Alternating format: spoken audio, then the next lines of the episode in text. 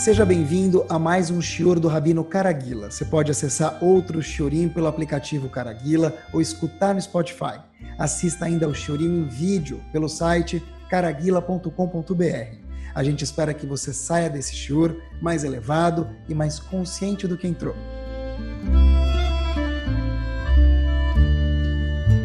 Muito boa noite, Brohim Abaim.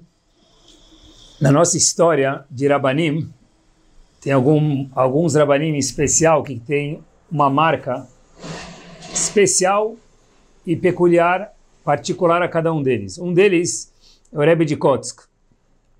Dentre, dentre de muitas frases que o Rebbe de Kotsk falou, frases muito curtas e poderosas. Eu vou adaptar um pouquinho, porque não foi falado em português, mas acho que essa é a tradução. Ele fala que a pessoa, o ser humano, qualquer um, viaja, muitas vezes procura viajar para lugares muito longínquos, lugares distantes. Ele fala que a pessoa muitas vezes procura o distante e deixando de lado o que está muito perto de cada um de nós. A própria pessoa. Muitas vezes, diz o Rebbe de Kotz, que a pessoa viaja para lugares longe. A gente quer chegar na Lua, legal, colocar a bandeira dos Estados Unidos, primeiro homem a pisar na Lua, quer ir para lugares que ninguém nunca conheceu, passear, bom proveito. Mas diz o Rebbe de Kotsk, a gente muitas vezes quer chegar em lugares longínquos, esquece do lugar mais próximo de cada um de nós e deixa ele passar despercebido, que é a nossa própria pessoa. Eu gostaria hoje, com vocês, de dar um mergulho, com coragem, nesse eu nessa propriedade que é tão perto de cada um de nós, cada um a nós próprios, da forma mais maravilhosa do mundo, usando o submarino para investigar as profundezas, o melhor submarino que existe, que é a Torá Kudoshá, para essa investigação. Começamos por aqui, nesse mergulho perto de cada um de nós. É o seguinte, nós tivemos na nossa história três avós, Abraham, Yitzhak e Yaakov. Todo mundo conhece isso. Esses três avós, quando a gente olha para os nossos patriarcas, nossos avós, a gente tem que olhar para eles como três locomotivas. E puxando um vagão, alguns vagões, porque são alguns séculos de história no mundo, talvez cada vagão, para ilustração, é um século, e esses vagões puxam a história de todo o povo Yehudi durante não a época de Avraham, Yitzhak e Yaakov, durante toda a história dos Eudim nesse universo. Uma falha na locomotiva Avraham, uma falha na locomotiva Yitzhak, uma falha na locomotiva Yaakov é um prejuízo eterno para todos os demais vagões, no, no caso, cada um de nós. Então, cada um desses avós era algo maravilhoso, apesar que um ser humano erra, mas eles eram o top de que um ser humano pode atingir. Sendo assim, eu queria, já que eles eram tão uau, eles já calcularam e colocaram os trilhos para todas as futuras gerações, até a eternidade da história do universo, eu queria olhar com um pouquinho de cautela, com uma lupa, um episódio famoso que acontece com Yaakov. O terceiro dos avós, a terceira das locomotivas que leva esse trem maravilhoso chamado Cada um de nós, Bene Israel, para os quatro cantos do globo. A gente sabe que Yaakov era conhecido por Emet, pela verdade. O que eu vou falar para vocês agora, nesses primeiros três minutos ou quatro minutos, eu vi isso no livro do Rav Yaakov Kaminetsky. Rav Yaakov Kaminetsky também era chamado Ish Emet, era um homem muito honesto. Então, ele comentou, dentre muitas coisas, sobre Yaakov Avinu, que também era chamado Ish Emet.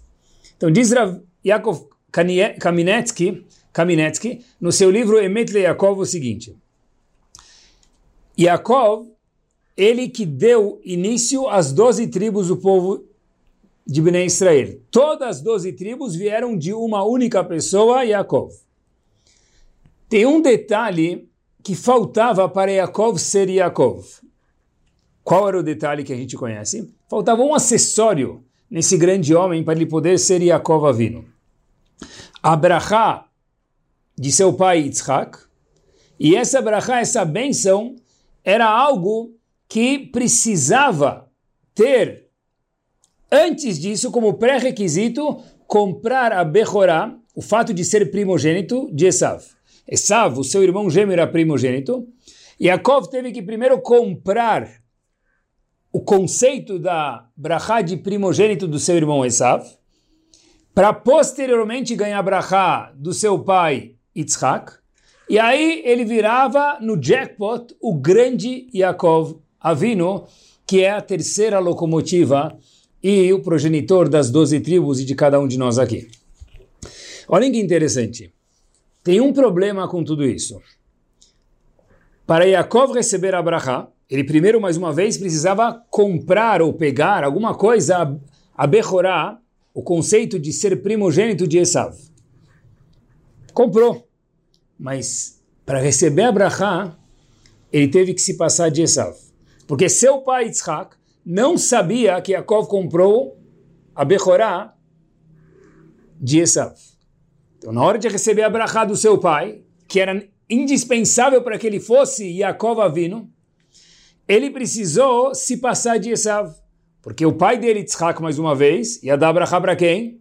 Para Esav, que é o mais velho. E agora, Yaakov virou mais velho, quando ele comprou, antes da brachá mais uma vez, a Bechorá de seu irmão Esav. Ele chega e vai pegar a Bechorá. Eu sempre tive uma pergunta. Por que que Yaakov não falou para o seu pai Yitzhak eu sou Yaakov. Eu sou Ish Emet. O meu carimbo é veracidade, verdade, honestidade. Olha, eu vou fazer o que é certo. Se a Kadosh Baruch Hu quiser me dar as brahot, ótimo. Se eu mereço, ótimo. E se eu não mereço, eu sou um tzadik, Yaakov. Então eu não quero algo que eu não mereço. Como que a Torá descreve para a gente o fato que ele fez o que ele fez não é pergunta, porque a Torá fez questão de contar para a gente. Então deve ser que dentro da Torá tem alguma resposta. Como que Yaakov, que era Ishemet, honesto, teve que se passar de Esav para virar Yaakov Avino? Cadê a veracidade? Cadê a honestidade? Cadê a integridade aqui? Tá certo que existe um dado importante que a gente precisa levar em consideração, que Yaakov foi pegar a brachá do seu pai Yitzhak se fingindo de Esav, pela ordem de sua mãe Rivka. E sua mãe Rivka, por sua vez, assim diz Unclus, o tradutor que explica a Torá, que veio do Har Sinai, essa tradução em aramaico, Rivka chega para, para Yaakov, seu filho, e diz, vai pegar a brachá do seu pai. Yaakov fala, eu não posso, eu não sou o primogênito. Se meu pai me perguntar quem é você, que eu respondo para ele. Ela diz, vai. Mas ele fala, eu não quero ser desonesto. Rivka diz para ele, eu recebi uma profecia que você tem que pegar a berachá do seu pai, a bênção do seu pai Yitzhak. Peraí, já mudou um pouquinho. É uma profecia. Ou seja, quando Yaakov foi se passar de Esav, ele provavelmente fez, ou talvez poderia ter feito de alguma forma para ilustrar, achar que deixaram Bemizotav Etzivano, obedecer minha mãe e me fingir de Esav. Porque ela teve uma profecia, é uma ordem da mãe dele, e essa ordem veio de Akadosh Baruch Hu como uma profecia, então assim que ele teve que fazer. Mas ainda não respondeu à pergunta. Se Yaakov era Ish Emet, por que Akadosh Baruch Hu fez ele passar por essa situação tão desconfortável? Pessoal, olha que interessante. Tudo tão torto, tudo tão estranho, desagradável. Sabe que muitas vezes na vida, quando a gente fica matutando alguma ideia na cabeça, a gente fala, olha, Nesse caso, eu posso não ir na sinagoga, ou eu posso me comportar assim com o imposto, ou eu posso me comportar assim com tal pessoa no trabalho, funcionário ou patrão. Sempre que a gente começa a justificar, é uma regra isso, no nosso cérebro alguma atitude, sem ninguém saber, é porque tem alguma coisa de errado lá. Se não tivesse, não precisaria justificar. Yaakov teve que começar a justificar, olha, eu preciso ir porque minha mãe mandou, mas na verdade não quero mentir, mas ela me mandou e ela me mandou através de uma profecia. Mas um minuto. Por que fazer as coisas de uma forma torta? É tão mais gostoso de viver de uma forma tranquila, honesta, colocar a cabeça no travesseiro e dormir bem, sem ficar com a consciência pesada, que eu vou falar para mim mesmo, para Hashem, para os meus amigos. Por que que Yaakov teve que Ish Emet passar por essa situação tão estranha? Yaakov chega para o seu pai, Yitzhak, se passando de Esav, fingindo que ele era Esav. Ele chega para Yitzhak, e Yitzhak pergunta, quem é você, meu filho? Ele queria confirmar antes de dar essas brachot poderosas que duram a eternidade inteira. Esav olha para seu, Yaakov, melhor dizendo, olha para seu pai Yitzhak e diz o seguinte, Anochi Esav Bechorecha. Eu, Esav é o primogênito. Yitzhak escutou, eu sou Esav o primogênito. E deu a brachá para Yaakov pensando que era Esav. Mas Rashi já explica, não se preocupa, Yaakov não mentiu. Yaakov falou Anuhi, eu, como se fosse eu estou aqui. Ah, uma informação, Esav é o primogênito. Meus queridos, é muito azedo isso. De novo, é tão estranho, é tão desonesto. Seria talvez um professor chega para um aluno só para a gente poder entender um pouquinho melhor. E pergunta para ele: quem fez esse trabalho? Quem fez essa prova? Foi você? Aí o jovem diz: sim, fui eu. O vizinho senta na minha frente. Colocou uma vírgula. Sim, e o vizinho senta na minha frente. Quer dizer que foi o vizinho que senta na minha frente que fez. Mas conseguiu enganar o professor. Talvez. Mas Yaakov por quê? Pessoal, olhem que resposta bomba. Isso leva a gente a mergulhar no nosso íntimo. É o seguinte.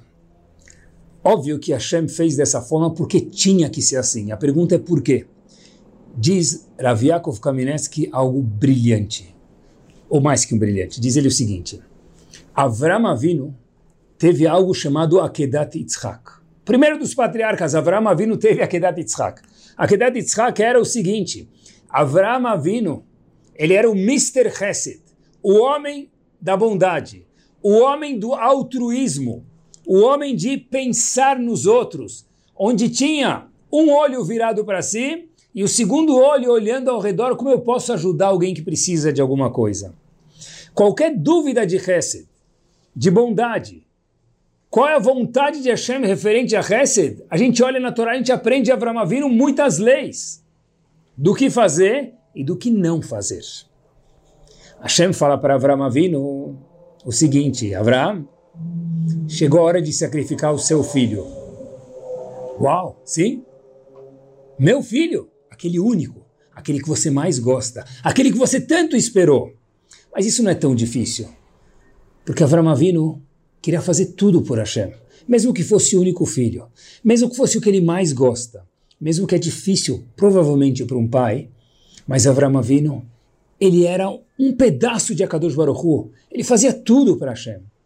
Talvez o que foi mais difícil para Avram Avinu na Kedah, dentre tudo o que ele fez na Kedah Yitzhak, era o seguinte, já que eu sou um homem de Hesed, dizem Rahamim para gente, de bondade, fazer um ato de crueldade, não de devoção para Hashem, porque isso para Abraão talvez no nível dele já era fácil, mas fazer algo que é contra a natureza dele, matar o filho, ser uma pessoa cruel, esse foi o challenge, esse foi o desafio, esse foi o que Hashem falou, deixa eu ver se ele vai passar o décimo teste, porque mais uma vez, Ver se Avram Avinu ia jejuar 48 horas para Hashem era fácil. Ver se Avram Avinu ia dar a vida dele por Hashem era fácil. Da vida do filho dele também, entre aspas, no nível dele já estava fácil. Talvez o teste de Avram Avinu era, já que ele era o homem do Hesed, da bondade, pegar o seu filho, levar no Mizbeach, no altar, e sacrificar ele por vontade de Hashem, fazer um ato cruel, exatamente o oposto de alguém que é o homem da bondade, que no caso era o ícone de Avram Avinu. Isso foi a Kedat Yitzhak para Avram Avinu. E Yaakov também teve uma Kedat Yitzhak. Não estava sabendo? Vamos aprender agora juntos. A Kedat Yitzhak, entre aspas, de Yaakov, qual que foi? Hashem fala para ele, Yaakov, você nasceu como Ish Emet. Você tem dentro de si algo chamado integridade, honestidade, ética. Eu quero ver se você gosta de mim de verdade. Hashem manda uma profecia para sua mãe Rivka. Rivka fala para Yaakov, Yaakov vai pegar Bechorá. Yaakov diz, eu vou pegar Bechorá, Abrahá, de Yitzhak, meu pai, mas eu vou ter que me passar de Esav? Diz ela, eu recebi uma profecia que você tem que fazer isso. Mas o que eu vou falar para o meu pai? Se vira. Yaakov chega para o seu pai Yitzhak e diz, Anohi, vírgula, Esav Bechorecha. Eu? Ha, Esav é o primogênito. Mas um minuto, cadê a integridade? A integridade está no fato que Hashem mandou, nesse caso, ele se comportar assim. E nós perguntamos, mas por que Hashem fez ele passar por isso? Porque, meus queridos, ser uma pessoa honesta, quando nós nascemos honestos, nascemos com essa caída de sermos honestos, não é groise como se fala em árabe. não é algo muito grandioso. Ele nasceu, isso é um presente de Hashem. Mérito terá, porque Hashem não tira mérito de nada. Hashem ama cada um de nós e cada ato merece um mérito. Mas avodar trabalho de Midot não teve. Hashem falou para Yaakov, eu quero ver se você consegue passar o seu Akedat Yitzhak. A sua amidá, a sua virtude é Emet. Essa é a sua natureza. Eu quero ver se você sabe mentir, porque eu, a Kadosh Baruch Hu, pedi. Essa foi a Akedat Yitzhak de Yaakov Avino. Ser um homem amiti, verdadeiro, quando isso é natureza da pessoa, não é big deal. Se uma pessoa nasceu, tem gente que nasceu muito calma, gente que já nasce com um coração mais bondoso, é um presente de Hashem. E óbvio, cada vez que a gente usa isso para uma coisa boa, certeza que ganha mérito. Mas não é avodata midot, porque eu já nasci com isso, eu não estou trabalhando minhas características. Agora, uma pessoa que nasce avarento, ou uma pessoa que nasce mais enervado ou mais ansioso, e ele se controla para ser calmo, ser sorridente, ou ser mão aberta, oposto da Midah, qualquer que seja o exemplo que a pessoa nasceu, isso sim é master. Esse é o mestre das Midot. Avram Avinu fazendo Chesed era muito bonito, mas mais bonito com todo respeito, era ver se ele conseguia ser cruel porque Hashem mandou. E Yaakov, sendo Emet, verdadeiro, era maravilhoso. Mas, extremamente maravilhoso, e Avodat Midot era, será que ele consegue, nesse caso ímpar, mentir? Porque eu, maiúsculo, pedi? Quando se fala de Midot, queria mostrar para vocês que isso é Avodat Amidot, não é o que a gente faz, é quanto nós trabalhamos para melhorar algumas Midot que a gente precisa aperfeiçoar elas. Olhem só um passo adiante. Tem uma Gemara no Tratado de Shabat, na página Peitet Amudalef. A Gemara conta para gente a primeira vez que Moshe Rabbeinu subiu no Shamayim para receber o Sefer, para receber a Torá, a Torá de Akadosh Baruch. Moshe Rabbeinu subiu, e a, e a Gemara conta isso, senão eu não conseguiria falar isso para vocês. Moshe Rabbeinu chega lá em cima pela primeira vez na sua vida, ele vê a Kadosh Baruchu fazendo coroas para cada uma das letras do Sefer Torah. Ele olha e fica maravilhado. Uma coisa completamente nova, subir no Shamaim. Hashem coroas com Sefer Torah, e certeza que tem explicações muito mais profundas do que eu estou falando para vocês, mas é só a leitura da Gemara. E de repente, Moshe Rabbeinu olha e a Kadosh Baruch Hu fala uma observação para ele. A primeira observação de Hashem para Moshe Rabbeinu no Shamayim. Aonde você mora, não sabem falar Shalom? Hashem falando para Moshe Rabbeinu, assim diz a Gemara. Lá na terra, as pessoas não sabem se cumprimentar. Ou seja, Hashem estava falando para Moshe Rabbeinu, você subiu aqui, diga boa noite, boa tarde, Shalom Alecha, Rebiu Mori, Akadosh Baruchu. Moshe Rabbeinu não falou isso. Óbvio que a Gemara logo em seguida explica que Moshe Rabbeinu estava preocupado, será que eu posso cumprimentar Hashem? Como se cumprimenta Kadosh Baruch Hu? Moshe Rabbeinu ficou receioso de que palavra usar por respeito a Hashem. Então, certeza que Moshe Rabbeinu não errou. Mas Hashem falou para Moshe Rabbeinu a primeira coisa quando ele chega no Shamayim. Klum yeshalom be'artzecha. Será que não tem um cumprimento, mas um fala oi para o outro, aonde você vem? Você chega aqui em cima no Shamaim e não sabe falar oi? Boa tarde, boa noite? Fiquei pensando comigo mesmo, por que a primeira interação de Akadosh Baruch Hu com Moshe Rabbeinu foi essa pergunta? Você podia ter falado para ele um pouco depois, em algum momento, a primeira interação de Hashem com Moshe Rabbeinu no Shamaim foi você não sabe cumprimentar Moshe Rabbeinu? A gente já explicou a justificativa de Moshe Rabbeinu mais uma vez. Mas por que foi a primeira interação de Moshe Rabbeinu, de Hashem com Moshe Rabbeinu. Fiquei pensando, e talvez a Gemara está contando não para Moshe Rabbeinu, mas para cada um de nós hoje e aqui o seguinte. Não pense você e eu de você e eu de A, que refinamento de midot, de caráter, de atitudes, de traços pessoais, de comportamentos pessoais, é algo para viver lá embaixo, na terra. Fato é que isso não é verdade. Fato é que a primeira coisa que Hashem falou para Moshe Rabbeinu no Shamaim, lá em cima, onde já não era mais terra, acabou, não tem mais seres humanos lá, é Hashem e os Malachim, foi, Habibi, você sabe falar oi? Ou seja, Midot não é para que eu saiba me comportar com meu pai, minha mãe, meu sogro, minha sogra, meu marido, minha esposa, meu vizinho, meu patrão. É claro que é mas é muito mais. Porque no Shamaim não tem pessoas. E a primeira coisa que a Hashem falou para Moshe Rabbeinu é, cadê a sua umidade de falar oi para mim? E por que, que de fato Hashem falou isso para Moshe Rabbeinu? Qual a necessidade de ter boas midot lá em cima? Fiquei pensando, talvez a resposta seja porque esse é o nosso eu. E o nosso eu de verdade, a gente carrega onde cada um de nós for. Aqui na Terra, depois de 120 anos muito bem vividos, Bezrat Hashem, o nosso eu sobe. Quem é o nosso eu? É um conjunto das midot que nós temos. Talvez por isso que essa foi a primeira intervenção de Akadosh Baruchu para com Moshe Rabbeinu, mesmo que não haviam pessoas. Não é para saber viver bem. Também é, certeza. Mas é porque esse é o nosso eu, para sempre.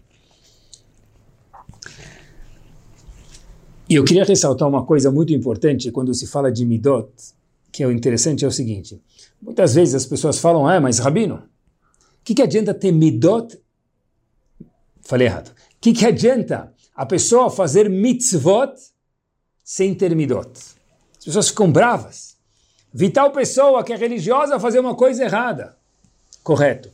De fato, não deveria ter feito. Mas o ser humano, por definição, erra. Mas de fato é verdade, Midot é muito importante.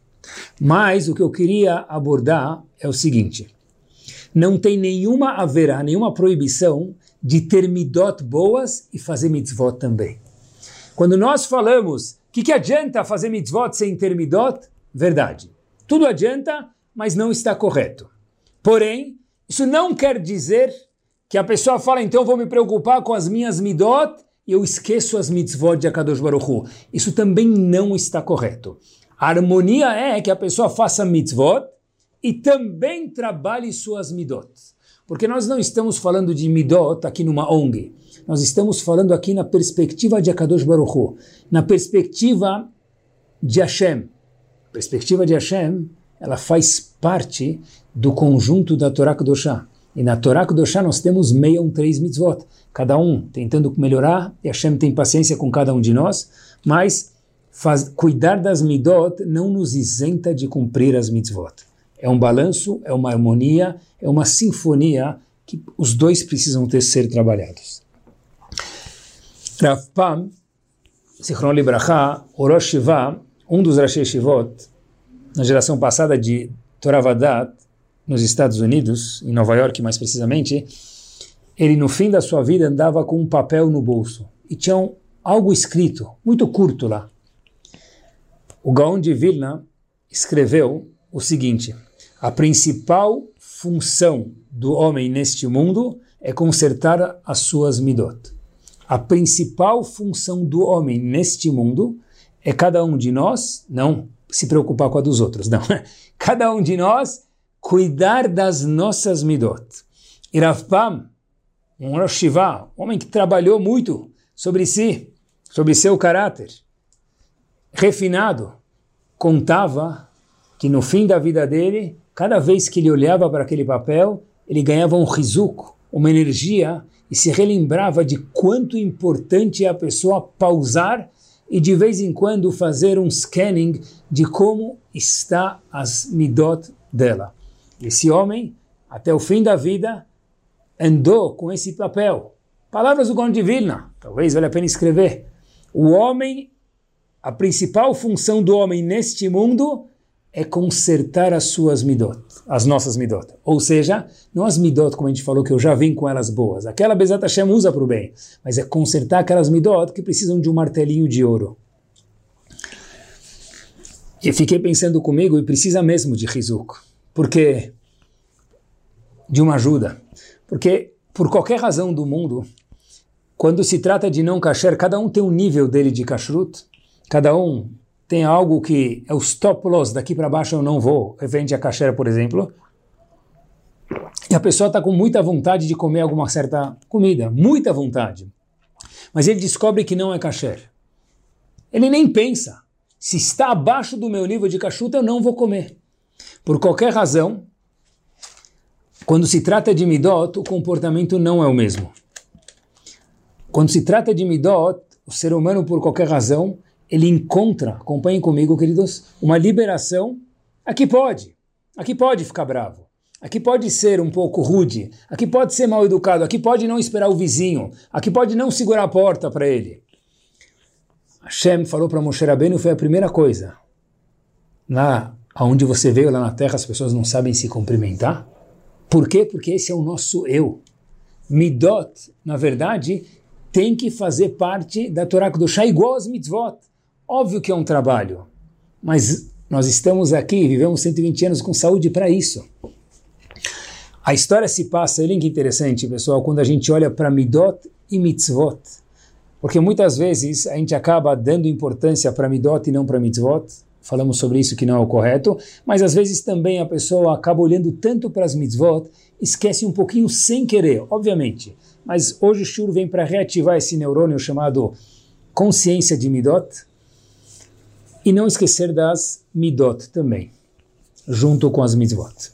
A história se passa numa sinagoga em Rosh Hashanah, nos Estados Unidos. História verdadeira.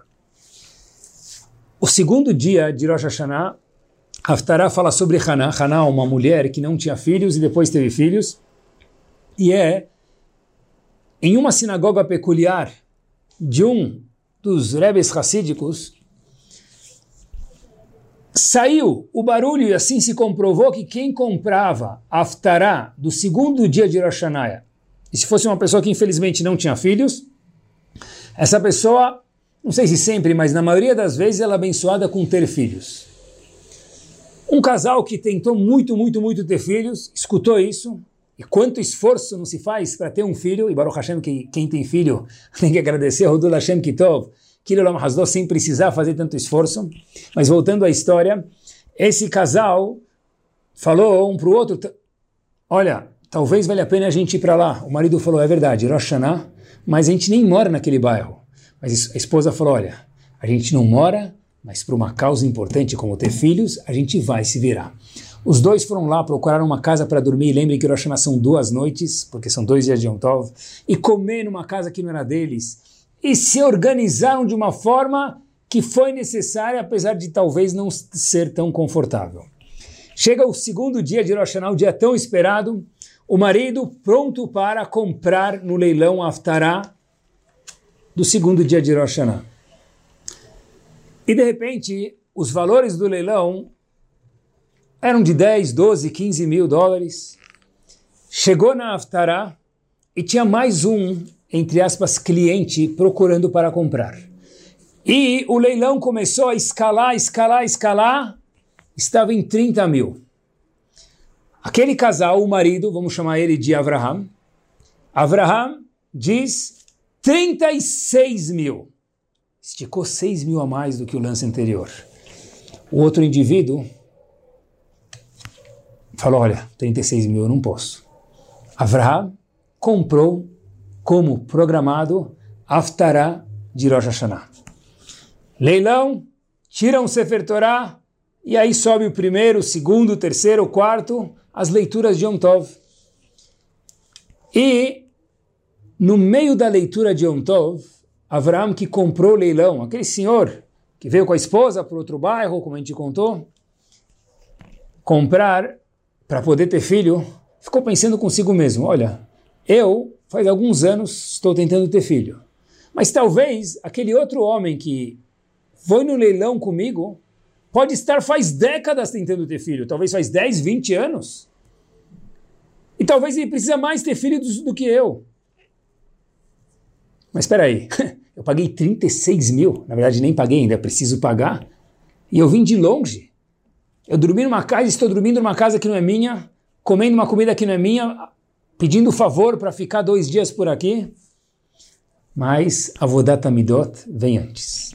Ele levanta a mão, chama o Gabai de uma forma discreta e fala o seguinte: Aftar é minha. O Gabai fala, claro, todo mundo percebeu.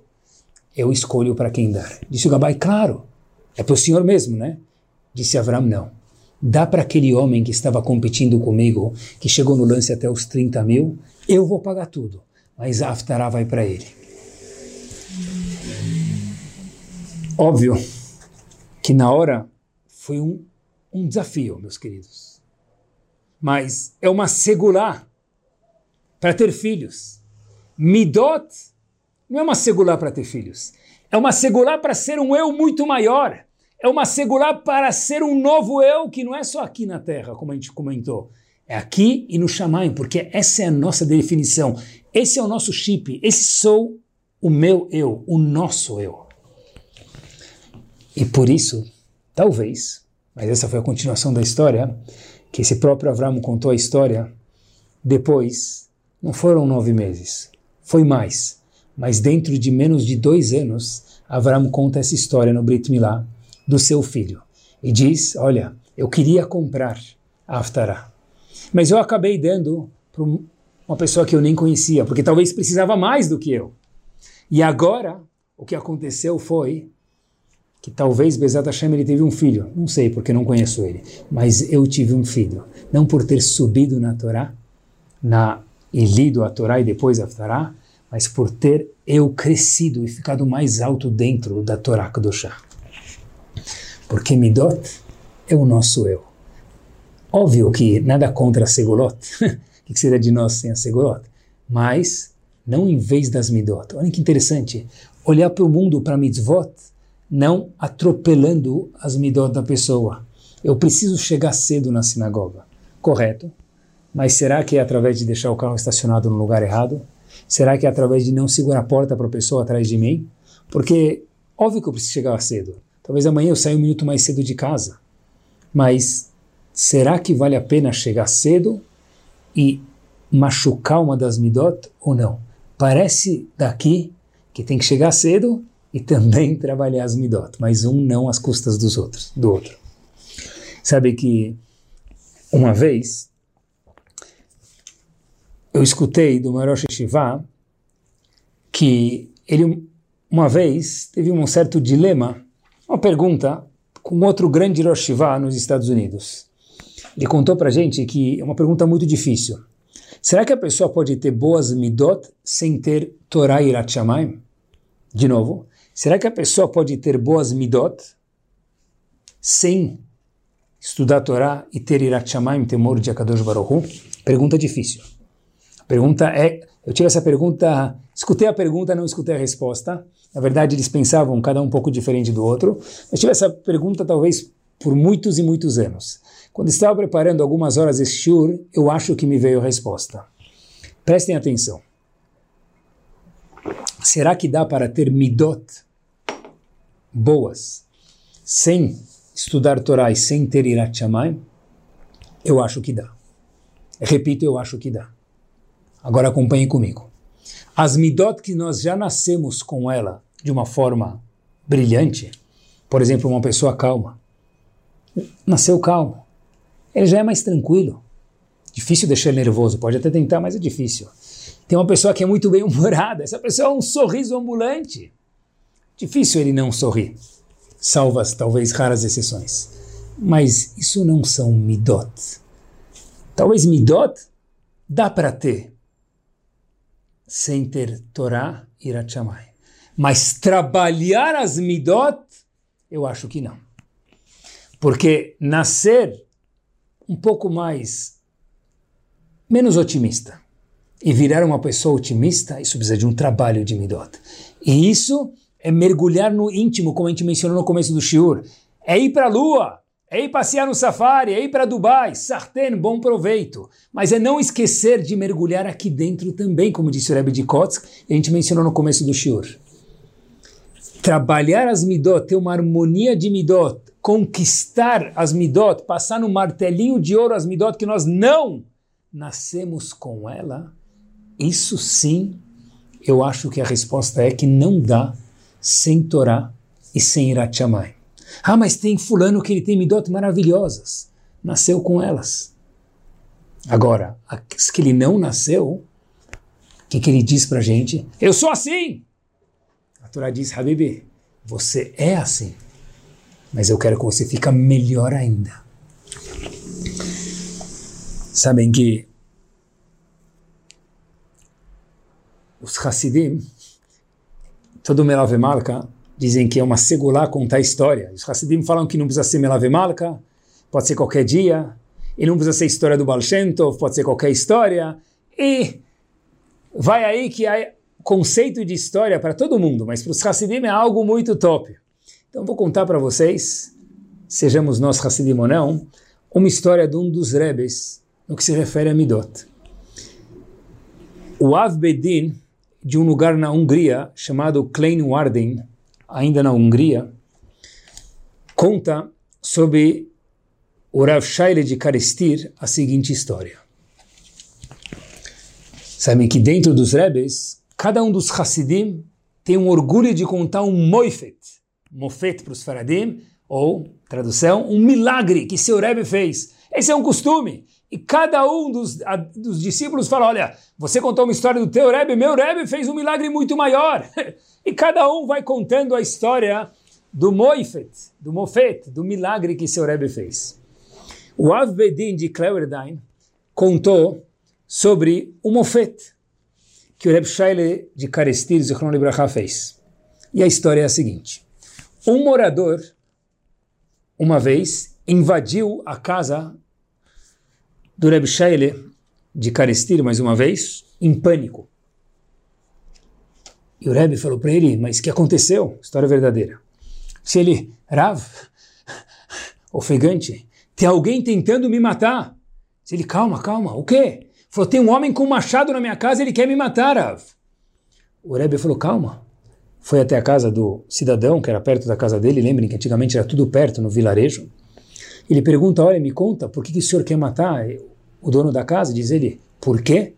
Porque ele comprou de mim uma carroça de madeiras por 10 reinish. Reinish era moeda daquela época. E ele não quer me pagar. Eu fiquei num sol escaldante, diz o lenhador, cortando aquela madeira. Aquele sol escaldante cortando as madeiras e ele não quer me pagar? Se ele não me pagar, eu vou pegar meu machado e vou matar ele, disse o lenhador para o Rebbe, referente àquele homem que encomendou as toras. Diz o Rebbe para ele, para aquele homem que encomendou as toras, você encomendou as toras? Disse ele sim. Falei, então você tem que pagar. Disse ele, mas um minuto, Rebbe. Quando eu comprei a carroça, eu comprei a carroça cheia de toras, mas a carroça sempre vem alinhada na horizontal. Então vem uma tora em cima da outra, uma carroça alinhada na horizontal ou na vertical, vem muito mais toras do que o jeito que ele me entregou. Ele me entregou as toras todas bagunçadas. Então quando eu comprei uma carroça, normalmente vem talvez 30 toras de madeira, e aqui tem 10, 15. O Rebbe então vira para o lenhador e diz para ele, Habibi, no caso, você, então, não merece os 10 reines, porque você não fez o combinado. Diz o lenhador, fiz o combinado ou não fiz, eu não estou nem aí. Eu fiquei no sol quente, esperando esse homem, trabalhando para cortar as madeiras e levar para esse homem, ou ele me paga ou vou cortar a cabeça dele fora. Uau!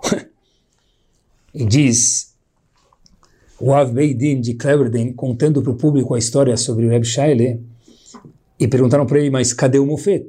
Ele, calma. Reb Shaile volta, tudo isso, o Av Beidin contando, teve um Mofet, teve um milagre. Qual foi o milagre?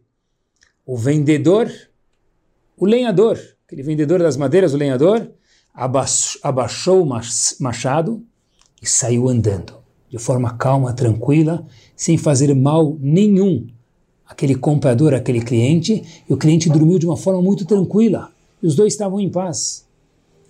Então o público, os Hassidim perguntaram, mas o que, que o Rebbe fez? Ele fez uma poção mágica? Que palavras ele falou? Disse esse senhor que estava contando a história, que, que ele fez? Tirou dez reines do bolso dele e pagou a conta para o lenhador em prol da paz. Esse foi o mofete que o Rebbe fez. E na verdade é um mofete diferente dos outros. Frita alho, dá cambalhota, fala três teilim. Não, peraí, um minutinho. Sem desmerecer o teilim, óbvio. Um minutinho. Aqui, o Rebbe tirou do bolso dele, mesmo que não precisava pagar, mas se estou interpretando eu a história, talvez, me permitam. Se para um lulav a gente paga tantos dólares, se para uma caixa de matzá, se para uma mezuzá Baruch Hashem a gente paga tanto, por que para midot a gente não tem que pagar?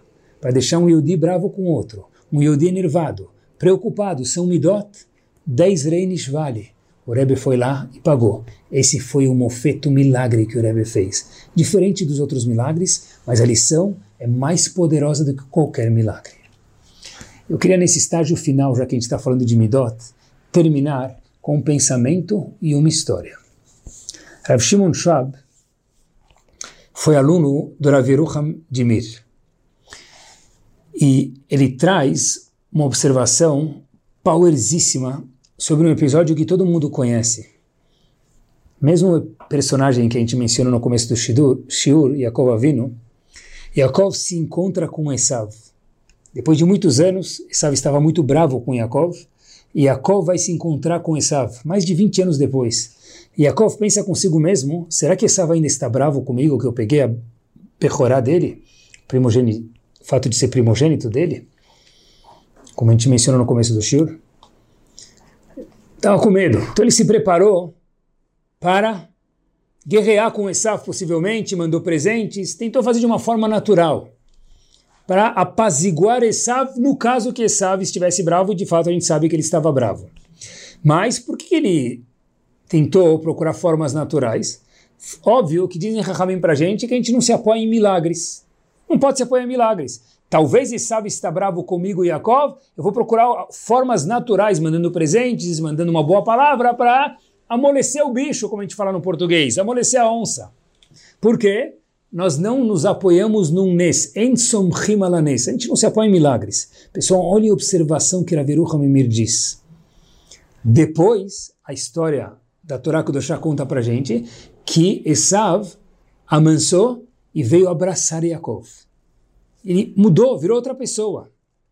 Ou seja, o milagre, o Nes aconteceu.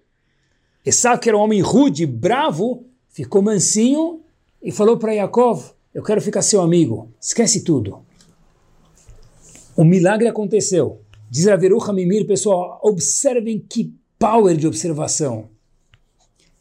Ir de rude para uma pessoa carinhosa e tranquila, como que a Torá Kedoshá chamou isso em relação a Esav? Que aconteceu um milagre, um nes, um milagre. Trabalhar as midot, diz Raveru Hamimir, e mudar elas é begeder nes, é como que se fosse um milagre, porque é tão difícil e precisa de tanto trabalho que é como fazer um milagre. Fato é que quando Esav mais uma vez foi de uma pessoa brava, rude, carrancuda, para amoroso com, para com Yaakov, a Torá do chama isso, como a gente mencionou, de neste milagre. Quando a gente vê alguém, depois de 30, 40 anos, alguém que trabalha, trabalhou com a gente, estudou com a gente, estava com a gente num passeio, numa viagem, e fala, uau, faz 30 anos não te vejo, não mudou nada. A gente leva isso como elogio. Pode levar, mas tem que pensar em uma coisa. 30 anos depois eu não mudei nada. Alguma coisa eu preciso começar a fazer. Faz 30 anos esse homem não mudou nada, essa mulher não mudou nada. Eu sei que normalmente eles querem dizer que continua jovem, não está careca, não tem barba branca, a mulher está ma tá magrinha, está fit, mas não mudou nada nos ouvidos de um Yehudi, de uma Yehudiá, tem que soar azedo, tem que soar áspero, falar um minuto. Se eu não mudei, amanhã é um novo dia, eu vou começar, porque Midot é a definição da pessoa. Qualquer mudança é nesse. Um grau, um pouco, não é mudar do zero para o 180. Qualquer mudança, uma pessoa que tem a facilidade de falar palavras vulgares, se controlar. Falar a Xanará, ele ainda fala, só que fala menos. Isso é midot, é trabalhoso midot, claro. Sorrir uma vez por dia. Eu já não sorri, agora sorri uma. Mas tem outras dez vezes que eu não sorrio, não interessa. É midot, trabalhar as midot, um grau é nesse. A Kadosh Baruch dança de alegria por cada um grau de midot que nós aperfeiçoamos, porque Hashem sabe que não é fácil, óbvio, e a Kadosh Baruch próprio chamou isso mais uma vez de Nes, de milagre. E olhem que história power, e olha como é importante considerar, meus queridos, as midot, junto com as mitzvot, uma sem a outra não.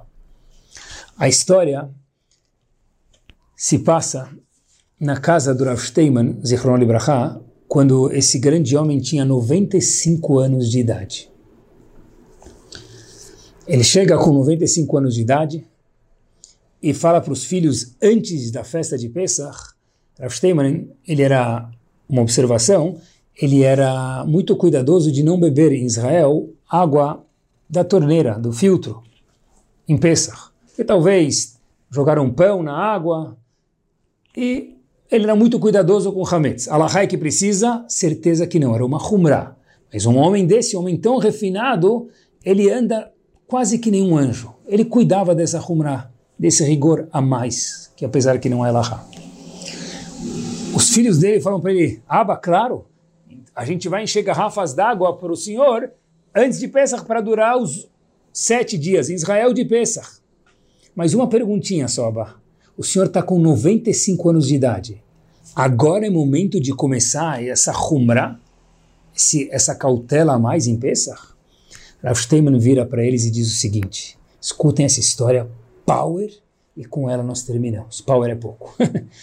diz Rav Steinman o seguinte: o primeiro ano que eu casei com a Ima, contando para os filhos deles, eu queria me cuidar por, de, dessa rumra de Pesach, porque eu já me cuidava antes, e pedi para a Ima encher garrafas que durassem para mim os sete dias de Pesach para não precisar tomar durante Pesach água que saiu do filtro em Pesach, mas de antes de Pesach somente. Mais uma vez. Eu chego em casa e eu vi que ela esqueceu. Cheguei em Pesach, cedo de Pesach, vi que ela esqueceu. Ela me falou, ai, esqueci de encher as águas. A me falou, não tem problema. É só uma humrá, não é uma mitzvah, não é haverá. Tranquilo. Pessoal, olhem o olhar de um gadolador. Ashtem, durante os oito dias, tomou água do filtro, da torneira, do bebedor, água da garrafa normal, que a gente conhece. De repente, no ano seguinte, obviamente, tenta imaginar o que, nós faríamos no mesmo Pesach, melhor não contar, ou talvez no ano seguinte. No ano seguinte, Steinman não avisa nada para sua esposa e continua tomando água normal. Não pediu para sua esposa engarrafar águas antes de Pesach para cumprir aquele rigor, aquela Humra. Por quê? Disse Rav depois, contando para os filhos, já com 95 anos, porque se eu começasse a encher água agora, antes de Pesach, ia fazer a imã ficar mal pelo ano passado. Porque ela falou, olha, é tão importante isso para ele, o ano passado eu furei sete dias com meu marido. Então, segundo ano, ele não fez a Humrah. O terceiro ano, ele não fez a Humrah. O quarto, quinto, sexto, casado 65 anos, ele abriu mão daquela Humrah, daquele rigor que ele gostaria de fazer. Então perguntaram os filhos para ele, Abba, Manistana hoje de todos os anos, porque agora com 95 anos. Srav Steiman, por quê? porque esse é o primeiro ano que a Ima não está mais com a gente. E agora eu não vou ferir os sentimentos de mais ninguém. Agora sim eu posso cuidar das minhas humrot sem incomodar ninguém. Por favor, disse Rav Steven para os filhos, Pesach está chegando, não esqueçam de encher as garrafas para mim. E obviamente que dessa vez ninguém esqueceu e a gente vê o refinamento de Midot, porque Midot é o nosso eu. Esse é o nosso chip. Que Bezrat Hashem a gente possa subir, crescer mais, redefinir o nosso eu e lembrar que cada esforço para Hashem é igual a um milagre. Que Bezrat Hashem igual que a gente faça esforço para melhorar nossas midot e mitzvot também. Para Kadosh Baruch Hu, isso Hashem é visto por Hashem como um milagre, que Kadosh Baruch Hu faça refletir em cada um de nós e faça milagres de formas maravilhosas que a gente veja somente coisas boas nas nossas vidas. Noite espetacular, semana maravilhosa a todos. Boa noite.